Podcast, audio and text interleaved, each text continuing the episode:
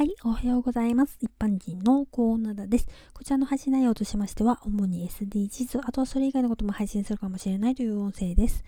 さてさて、今回は人格形成についてです。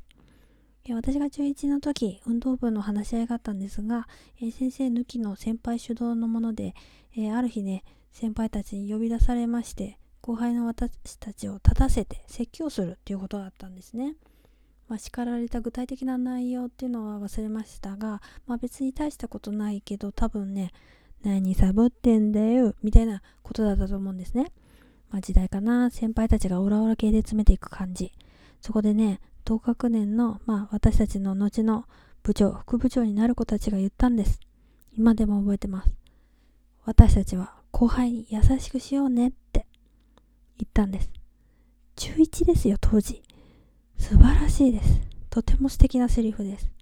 そして私たちが中2中3となって後輩を説教するようなことは一切なくって後輩を叱りつけるようなことは私たちの代で終わりました、まあ、私社会人になっても理不尽なこと言われた時とかああいう人間にはならないようにしようってそのために思ったりすることも多々あって、えきっとそういうのを得てもう私も人格形成されていくんだろうし常に自分の考えを持っていたい、貫きたいと思ってます。